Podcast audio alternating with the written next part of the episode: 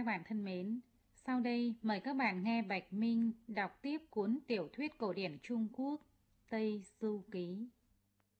Khi Hầu Vương học được phép đạo trở về Thủy Liêm Động, diệt trừ được hỗn thế ma vương cướp được một thanh đại đao, ngày ngày diễn tập võ nghệ, dạy bọn khỉ nhỏ chặt tre làm gậy, xẻ gỗ làm đao, cắm cờ xí thổi kèn giáo, khi tiến khi lùi đóng dinh hạ trại.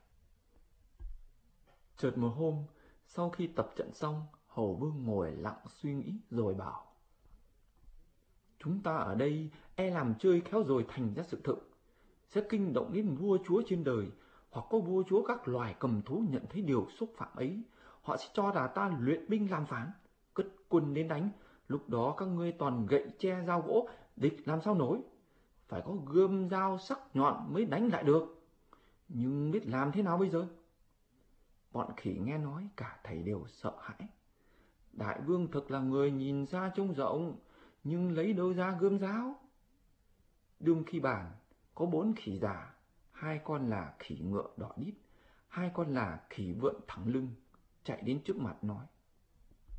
Nếu đại vương muốn rèn những thứ binh khí ấy thật tốt cũng rất dễ thôi. Dễ như thế nào? Bên phía đông chỗ núi chúng ta ở có một khoảnh nước hai trăm dặm, thuộc địa giới nước Ngạo Lai. Trong nước ấy có một vị vua, trong thành rất đông quân dân. Hắn là có thợ làm các đồ vàng bạc đồng sắt. Đại vương đến đó, hoặc mua hoặc thuê họ rèn cho binh khí đem về đây dạy chúng con diễn tập, giữ lấy khoảnh núi này mới là kễ giữ yên ổn lâu dài đấy. Ngộ không nghe xong rất mừng, các ngươi ở đây chơi đùa với nhau, đợi ta đi về xem sao. Hầu vương liền dùng phép nhào lộn bay mây, một lát đã đến chỗ khoảnh nước hai trăm dặm. Quả nhiên thấy có một khu thành trì, sáu phố ba chợ, vạn nhà nghìn cổng, kẻ đi người lại, thật là cảnh tượng thanh bình. Ngộ không nghĩ thầm. Đây hẳn có chỗ chế sắn ra binh khí, ta xuống đợi mua của họ mấy thứ, chỉ bằng dùng phép thần thông tìm lấy mấy cái. Nghĩ thế, tay bấm quyết, miệng niệm thần chú, hướng về phía đông nam, hít một hơi vào miệng rồi lại thở ra, thành ra một cơn gió lốc, tức thì cắt bụi tung bay mù mịt. Cơn gió thổi bốc lên làm kinh động đến ông vua nước ngạo lai. Phố giá đều hoảng sợ, vội vàng đóng cửa, không ai dám chạy ra ngoài đường. Ngộ không mới từ trên mây nhảy xuống, đi thẳng vào cửa chiều tìm chỗ để binh khí. Mở kho ra xem, thấy có nhiều thứ, đao, gươm, giáo mác, búa, rìu, cung nỏ, không thiếu một thứ gì. Hầu vương mừng nói, một mình thì mang được bao nhiêu, chỉ bằng dùng phép chia thân ra mà khuân vác lấy. Hầu vương liền nhổ một nắm lông, bỏ vào miệng nhai nát, phun ra, niệm thần chú, hô, biến, biến, thì có ngay trăm nghìn chú khỉ con xuống chít tranh nhau cướp lấy binh khí. Con khỏe thì mang được dăm bảy cái, con yếu thì mang được hai ba cái. Thấy lũ khỉ con khuân hết cả kho binh khí rồi, Hầu Vương nhảy lên mây làm phép, biến thành một trận gió to đưa bọn khỉ con cùng về. Bọn khỉ ở núi Hoa Quả đương chơi ngoài cửa động, chợt nghe tiếng gió, thấy trên lưng trời không biết bao nhiêu khỉ mà kể. Chúng sợ hãi chạy trốn lung tung. Một lát, Hồ Vương từ trên mây xuống, thu mây mù lại, dùng mình một cái, thu lấy nắm lông, đem các binh khí quẳng ra thành đống ở trước núi. Rồi hô bầy khỉ ra lĩnh. Bọn khỉ nhìn ra thấy ngộ không đứng một mình ở trên đất, vội nhảy ra chạy lại cúi đầu hỏi chuyện. Ngộ không kể lại việc dùng phép gọi gió đi lấy binh khí. Bọn khỉ đều khen ngợi, tránh nhau cướp lấy gươm giáo, lấy cung lấy nỏ, hò hét vui chơi, múa máy hết cả một ngày.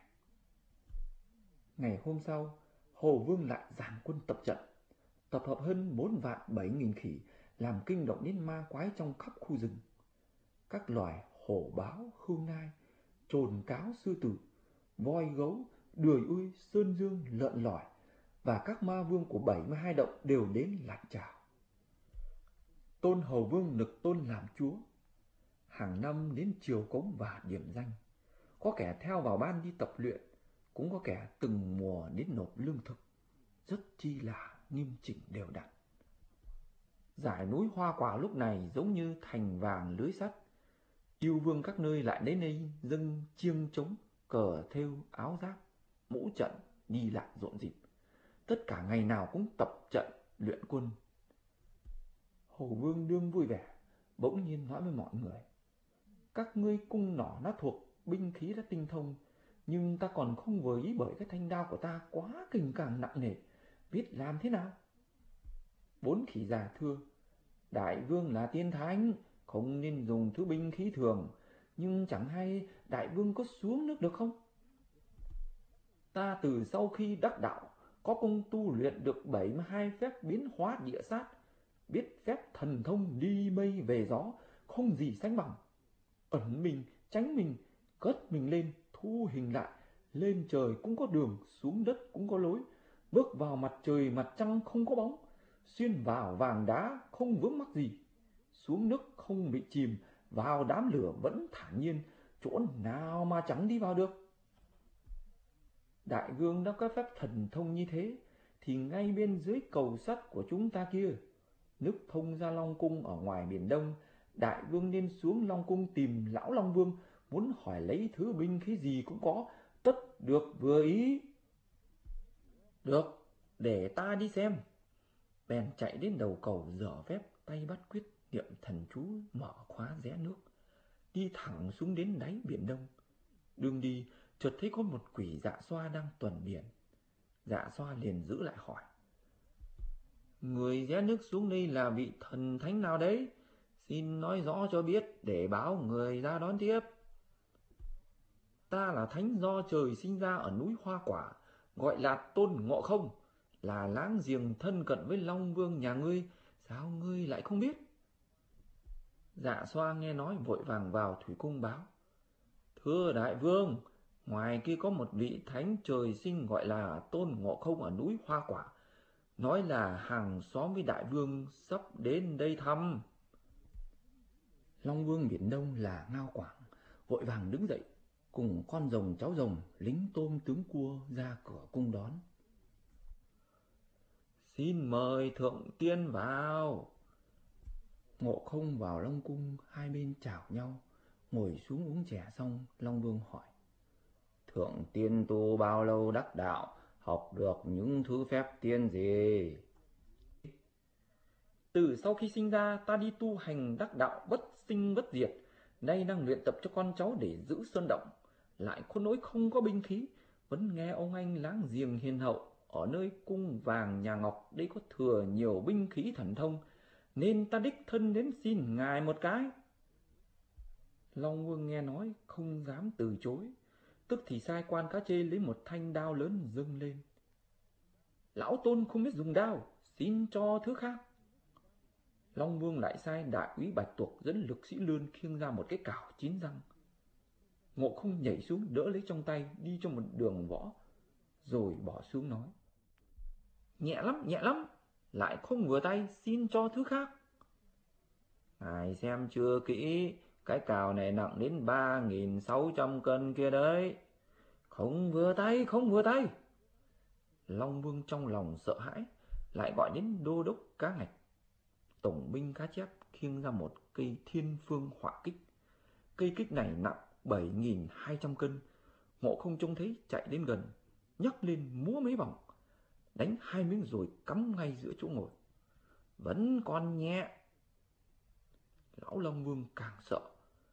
Trong cung tôi chỉ có cái kích này là nặng, ngoài ra không còn thứ nào nữa. Người ta thường nói, chớ lo Hải Long Vương không có vật báu, ngài cứ cho tìm lại xem, nếu có thứ nào vừa ý, ta xin nhận ngay.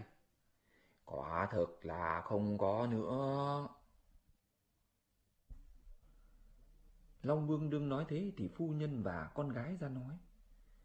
Thưa đại vương, trong ra vị thánh này không phải là người thường, trong biển ta còn có một khối sắt thần thiêng quý giá ở đáy thiên hà. Mấy hôm nay thấy có ánh sáng chiếu rực lên, có lẽ là điểm báo trước được gặp vị thánh này chăng? Đó là khi đại vũ trị thủy dùng khối sắt ấy để đo sông biển nông sâu, thứ ấy là sắt thần, dùng thế nào được? Dù vị thánh đây dùng được hay không dùng được, cứ đưa cho ngài, mặc ngài sửa lại, miễn sao đưa được khỏi ra cửa cung thì thôi. Long Vương y lời, quay lại nói rõ với Ngộ Không. Ngộ Không nghe xong nói. Xin đem ra đây cho ta xem. Long Vương khoa tay nói. Khiêng lên không được, gánh đi cũng không được. Thượng tiên phải đích thân đến mà xem. Ở đâu? Xin ngài dẫn ta đi xem nào. Long Vương dẫn Ngộ Không đến cái kho giữa biển. Đang đi, chợt đã thấy muôn vàn ánh hào quang. Long Vương chỉ về phía sáng nói. Chỗ có tia sáng kia chính là chỗ để khối sắt ấy. Ngộ Không vén áo chạy lên trước, cầm lấy xem, thì chính là một cột sắt, ước to bằng cái đấu dài hơn hai trượng. Ngộ Không hai tay nhấc lên. Cái này hơi to lại hơi dài, phải sửa lại cho nhỏ và ngắn đi mới dùng được. Ngộ không vừa nói dứt lời thì bảo bối ấy bỗng ngắn đi hai thước, nhỏ đi một gang tay. Ngộ không lại cầm đảo ngược lên nói. Nếu nhỏ đi tí nữa thì càng tốt. Tức thì bảo bối lại nhỏ đi mấy phân. Ngộ không hết sức mừng rỡ đem ra khỏi kho biển. Thấy cây sắt đó hai đầu bịt vàng, giữa là một đoạn sắt đen. Gần ngay chỗ bịt vàng có một hàng chữ. Gậy như ý bịt vàng. Nặng một vạn ba nghìn năm trăm cân. Tức cần thiết bổng ngộ không mừng thầm. Thứ bảo bối này thật là vừa ý ta vừa đi vừa niệm thần chú, đảo ngược cây gậy lại. Ngắn đi thêm tí nữa thì tốt. Đem ra ngoài thì chỉ còn dài độ hai trượng, chu vi to bằng miệng bát. Ngộ không dùng phép thần thông, múa gậy truyền về thủy cung, làm cho long vương rún sợ và đám rồng con rồng cháu hồn bay vách tán.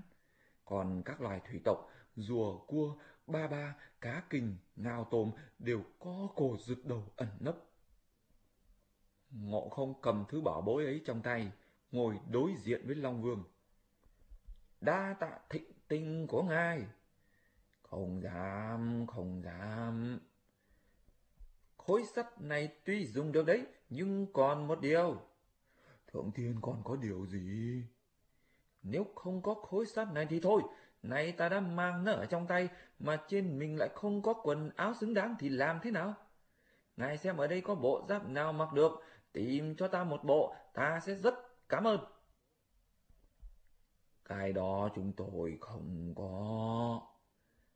Một khách không xin hai chủ, nếu không có, ta cũng nhất định không về. Phiền thượng tiên đi sang biển khác, họa may có chăng? Chạy đi ba nhà, không bằng ngồi yên một chỗ, nghìn vạn lần xin ngài một cái áo. Thực tình, ở đây chúng tôi không có, nếu có, lập tức xin dâng ngài. Nếu không có hả? Thế thì xin ngài cùng ta hãy nếm thử cái gậy sắt này xem sao. Thưa thượng tiền, ngài chớ ra tay, ngài chớ ra tay. Ờ, để tôi hỏi lại em tôi xem, nó có thứ gì mà ngài cần sẽ đem đưa dâng ngài. Ông em của người ở đâu? Các em tôi là Nam Hải Long Vương Ngào Khâm, Bắc Hải Long Vương Ngào Thuận và Tây Hải Long Vương Ngào Nhuận. Lão tuấn này không đi.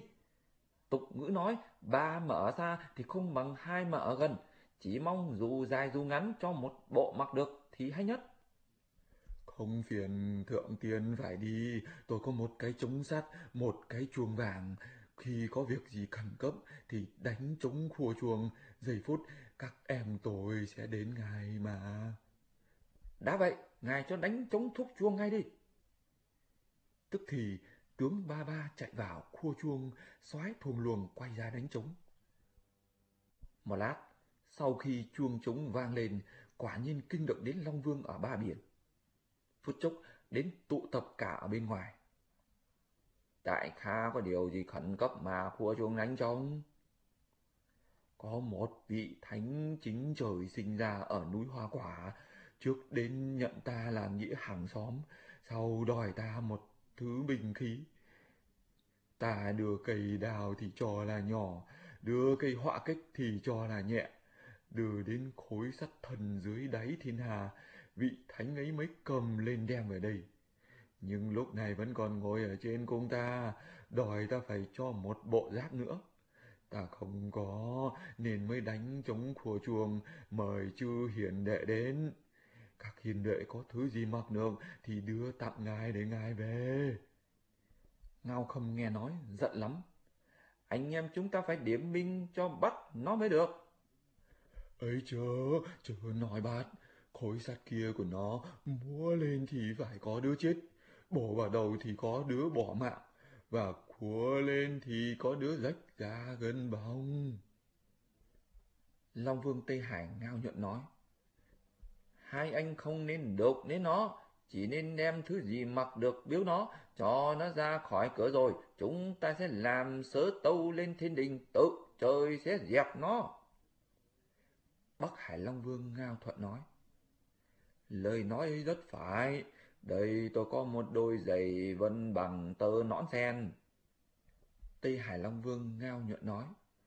Tôi đang mặc một cái áo giáp giáp vàng. Nam Hải Long Vương ngao khâm nói. Tôi có một cái mũ cánh phượng giáp vàng.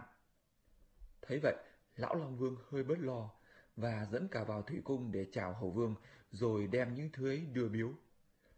Ngộ không đội lấy mũ vàng, mặc áo giáp lên mình, đi giày vân rất chỉnh tề, rồi cầm cây gậy nhí nói với các Long Vương. Thật làm phiền các ngài. Rồi vui vẻ ra về. Nhưng bốn Long Vương rất bất bình, bàn nhau sẽ làm sớ tâu lên Ngọc Hoàng. Chưa biết bốn Long Vương sẽ kiện cáo như thế nào, xin mời các bạn đón nghe tiếp buổi sau.